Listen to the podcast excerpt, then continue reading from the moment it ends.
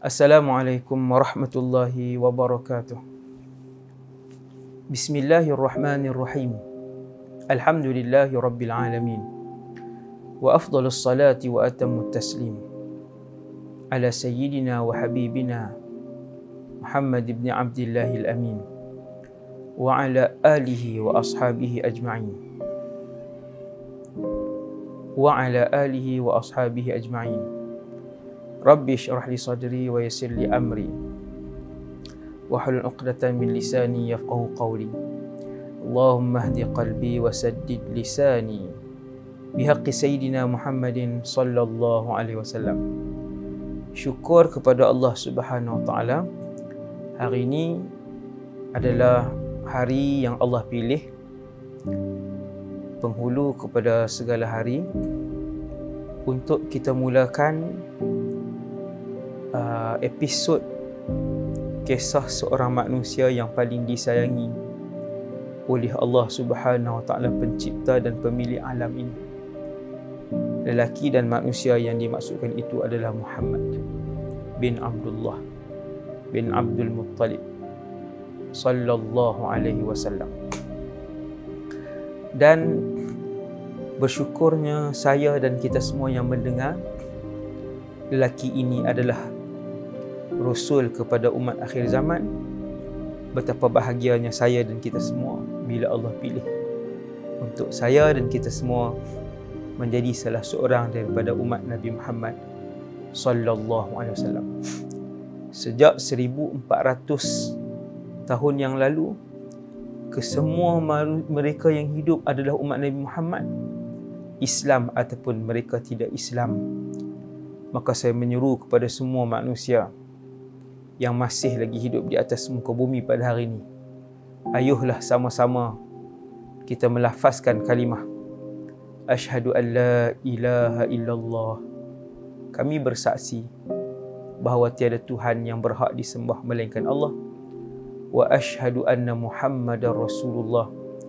Dan kami bersaksi bahawa yang bernama Muhammad itu beliaulah pesuruh Allah nabi akhir zaman yang dipilih oleh Allah Subhanahu wa taala. Rasulullah sallallahu alaihi wasallam dilahirkan di kota Mekah. Allah memilih kota Mekah kerana banyak keistimewaan dan kelebihan kota Mekah seperti mana yang disebutkan oleh sejarawan Islam antaranya di situ mempunyai tapak Kaabah ataupun bangunan Kaabah yang telah pun ditawaf kelilingnya semenjak daripada zaman Nabi Ibrahim AS ha, puluhan ribu tahun yang lalu manusia telah pun mengerjakan haji dan tawaf di keliling Kaabah tersebut. Nabi Muhammad betul-betul daripada kota Mekah yang kita tengok pada hari ini. Rumah yang Nabi dilahirkan kalau kita keluar sikit daripada Masjidil Haram keluar melalui uh, Marwah, pintu Marwah kemudian ambil ke kanan kita akan jumpa uh, 500 meter daripada pintu Marwah tu lebih kurang ada perpustakaan Mekah di dalam perpustakaan itulah dahulunya adalah rumah yang mana Aminah binti Wahab ibu Rasulullah sallallahu alaihi wasallam melahirkan Nabi Muhammad sallallahu alaihi wasallam. Tok Wan Nabi Abdul Muttalib ada 10 orang anak laki-laki.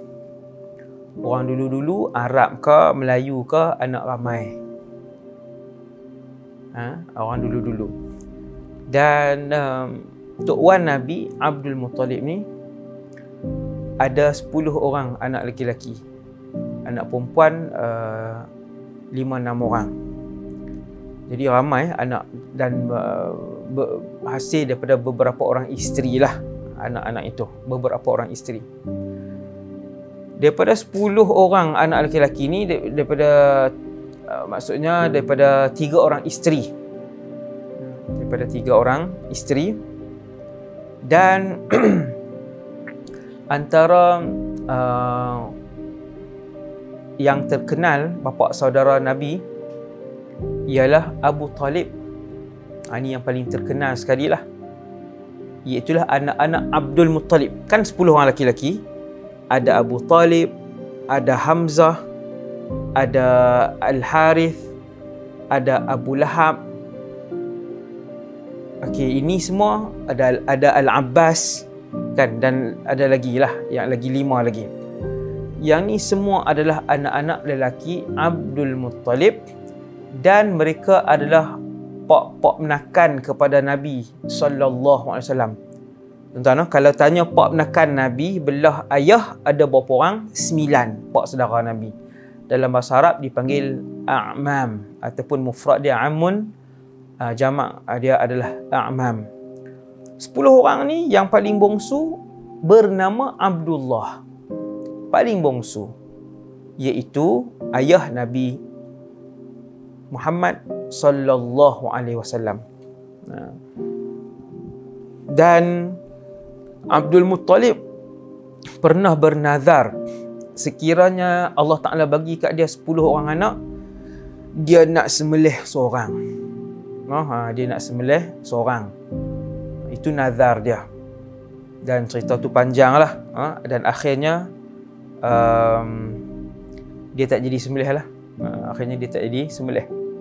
Sebab setiap kali undian dibuat untuk anak mana yang nak disembelih, undian itu terkena pada seorang anak dia yang bernama Abdullah. Tuan-tuan sekalian, saya nak sebut tentang Rasulullah sallallahu alaihi wasallam. Sepuluh orang anak lelaki Abdul Muttalib yang paling dia sayang yang paling tampan anak yang paling baik namanya Abdullah ayah Rasulullah sallallahu alaihi wasallam. Sebab tu tuan-tuan sirah ni seronok. Baru kita faham betul-betul kita faham keluarga Nabi ni mai daripada keturunan bangsawan yang ada akhlak yang baik. Nah, bangsawan yang ada akhlak yang yang hebat, yang baik dan tidak menzalimi orang. Puak-puak menekan Nabi pun semua begitu. Tidak menzalimi orang, tidak guna harta kerajaan untuk kemewahan diri sendiri Al-Abbas Abu Talib Hamzah semua ni bangsawan-bangsawan pemimpin-pemimpin Mekah ketika itu tetapi mereka sangat amanah mereka adalah orang-orang baik yang amanah. Kemudian yang paling Abdul Muttalib sayang adalah yang bongsu ni bukan sebab dia bongsu tetapi sebab dia yang paling tertib sekali di kalangan anak-anak. Kita kalau anak ramai kan uh, anak yang paling rajin yang paling rajin tolong kita yang paling tertib dan paling beradab itulah yang paling kita sayang walaupun kita tidak membezakan kasih kepada mereka setiap seorang daripada mereka. Kita tak beza tapi perasaan kasih kita tu lebih dekat hak baik tadi ni. Yang paling baik dah lah baik. Pandai pula. Rajin pula tolong kita. Itulah sifat kepada ayah Nabi iaitulah Abdullah ibn Abdul Muttalib. Tuan-tuan, kemudian akhirnya Abdullah ini dikahwinkan dengan seorang wanita yang juga mempunyai yang juga mempunyai nasab dan juga uh, apa nama ni keturunan kabilah yang terkenal daripada Bani Zuhrah iaitulah Aminah binti Wahab. Maka berkahwinlah satu orang lelaki anak yang paling disayangi oleh Perdana Menteri Mekah ketika itu iaitu Abdul Muttalib. Anak dia yang paling baik yang paling tertib yang paling beradab yang paling rajin. Abdullah berkahwin dengan seorang wanita yang ketika itu daripada Bani Zuhrah ini wanita ini uh, anak dara yang paling terkenal ketika itu datang juga daripada kabilah yang baik yang terkenal dengan kemuliaan kabilah Bani Zuhrah itu iaitulah Aminah binti Wahab. Akhirnya pasangan ini berkahwin kedua-dua ini berkahwin dan uh, mereka menetap di kota Mekah. Macam yang semua orang tahu Nabi anak yatim. Bilakah Abdullah ni meninggal dunia?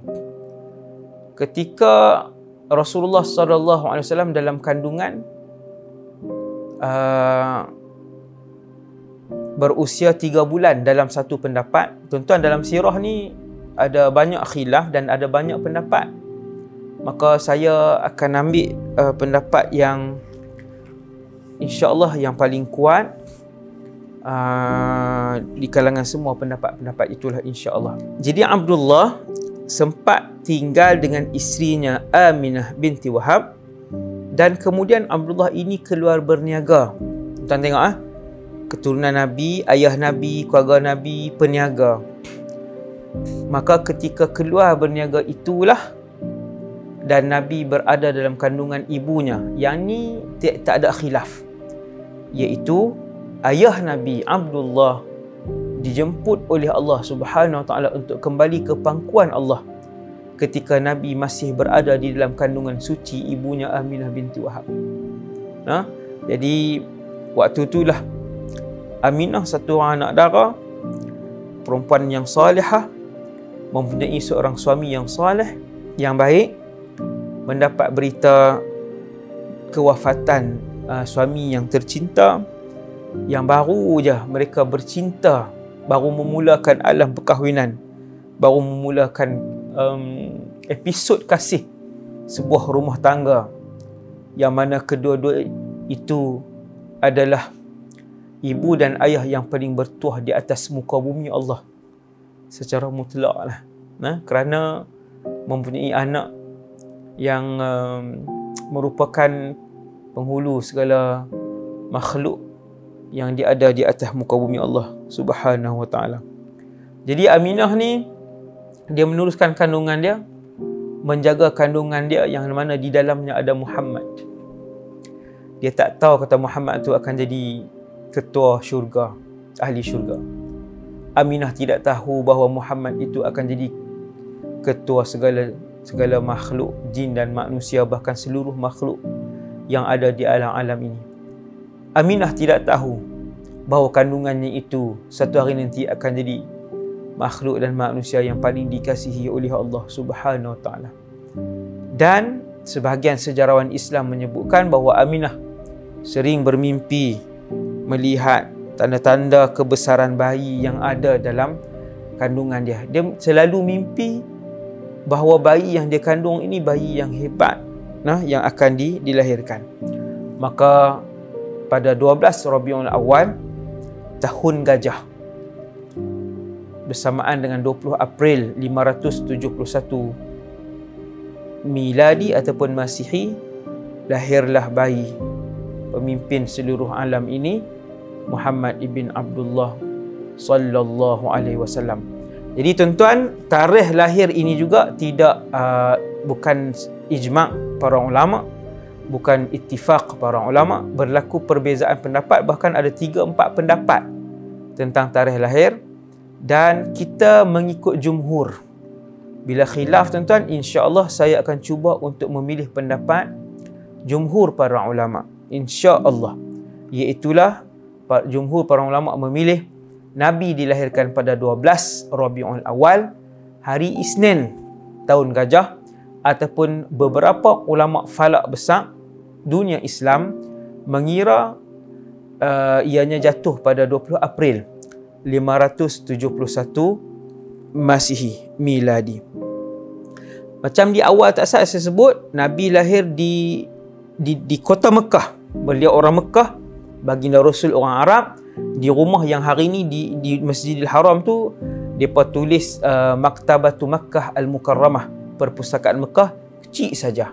Nah, dan di dalam rumah itulah Nabi dilahirkan oleh uh, Aminah bintu Wahab dan kemudian bayi itu dibawa dah tak ada ayah, ayah tak ada, anak yatim, bawa pergi kat siapa? Bawa pergi ke Tok Wan iaitu Abdul Muttalib, no? Bila bawa kepada Abdul Muttalib, Abdul Muttalib pun bawa bayi tadi yang sangat dia sayang sebab mai daripada anak yang sangat dia sayang. Tuan-tuan bayi ni kalau bukan anak yang paling sayang, paling kita sayang pun cucu ni hmm, selalunya dilebih-lebihkan lah, ha? dimanja-manjakan. Ha, dulu ayah garang dengan anak-anak tapi dengan cucu tak garang dah. No? Cucu naik atas tengkor, cucu uh, duduk di belakang Tok Wan naik kok-kok, kedah kata naik kok-kok ni naik di belakang kan. Uh, dengan cucu. Begitulah Abdul Muttalib yang tuan yang dirahmati Allah sekalian seorang lelaki berwibawa Tok Wan Nabi uh, dan bila dah lahir tadi ni maka Aminah bawa bawa uh, dia hantar uh, anak dia suruh orang buat pi buat pi kat Abdul Muttalib. Abdul Muttalib sangat seronok dia sangat suka. Dia bawa uh, cucunya tadi tawaf di Kaabah. Lalu ditimang-timangnya cucunya tadi di dalam Kaabah. Lalu dia namakan dengan satu nama yang ganjil. Uh, nama tu perkataan Arab. Ganjil tu maksud saya belum pernah digunakan oleh mana-mana orang Arab selama itu. Itulah pertama kali nama itu diberikan. Allah taala ilhamkan kepada Abdul Muttalib. Jangan bayang eh? Allah ilhamkan kepada Abdul Muttalib nama Muhammad. No Muhammad ini yang sangat yang sangat terpuji. Maksudnya yang sangat terpuji. Kalau Mahmud yang dipuji, Muhammad yang sangat terpuji kerana Abdul Muttalib mengharapkan bayi kecil ini membesar sebagai satu orang pemuda yang akan banyak dipuji kerana kebaikannya di dunia dan di langit nanti insya-Allah. Maka bermulalah nama seorang pemuda yang merupakan rasul terakhir kepada umur bumi ini Muhammad ibn Abdullah ibn Abdul Muttalib ibn Hashim ibn Abdi Manaf ibn Qusay ibn Kilab ibn Murrah ibn Ka'ab bin Lu'ay ibn Ghalib ibn Fihir ibn Malik ibn Nadr ibn Kinanah ibn Mudrikah ibn Ilyas bin Khuzaimah bin Mudrikah bin Ilyas bin Mudar bin Nizar ibn Ma'ad ibn Adnan tuan-tuan tengok tuan berapa Nabi hafal dia punya silsilah silsilah ini nama-nama Tok Wan Nabi naik ke atas ini disebut sendiri oleh Rasulullah sallallahu alaihi wasallam dalam satu hadis dan Nabi kata sampai dekat Adnan itu Nabi yakin kebenarannya. Dia punya tepat dia tu nama tu. Ha, lepas tu Nabi dah tak tak tak tak Nabi dah tidak yakin uh, dia punya Nabi sudah tidak pasti kesahihannya tetapi yang pasti Tok Wan Nabi yang Adnan yang paling atas sekali yang Nabi tahu itu Adnan itu nasabnya berhenti pada seorang rasul yang bernama Ismail ibn Ibrahim alaihi mussalatu wassalam. Jadi uh, begitulah uh, untuk uh, part yang pertama ni pengenalan kepada kelahiran Muhammad sallallahu alaihi wasallam. Subhanakallahumma bihamdik asyhadu an la ilaha illa ant astaghfiruka wa atubu ilaik. Assalamualaikum warahmatullahi wabarakatuh.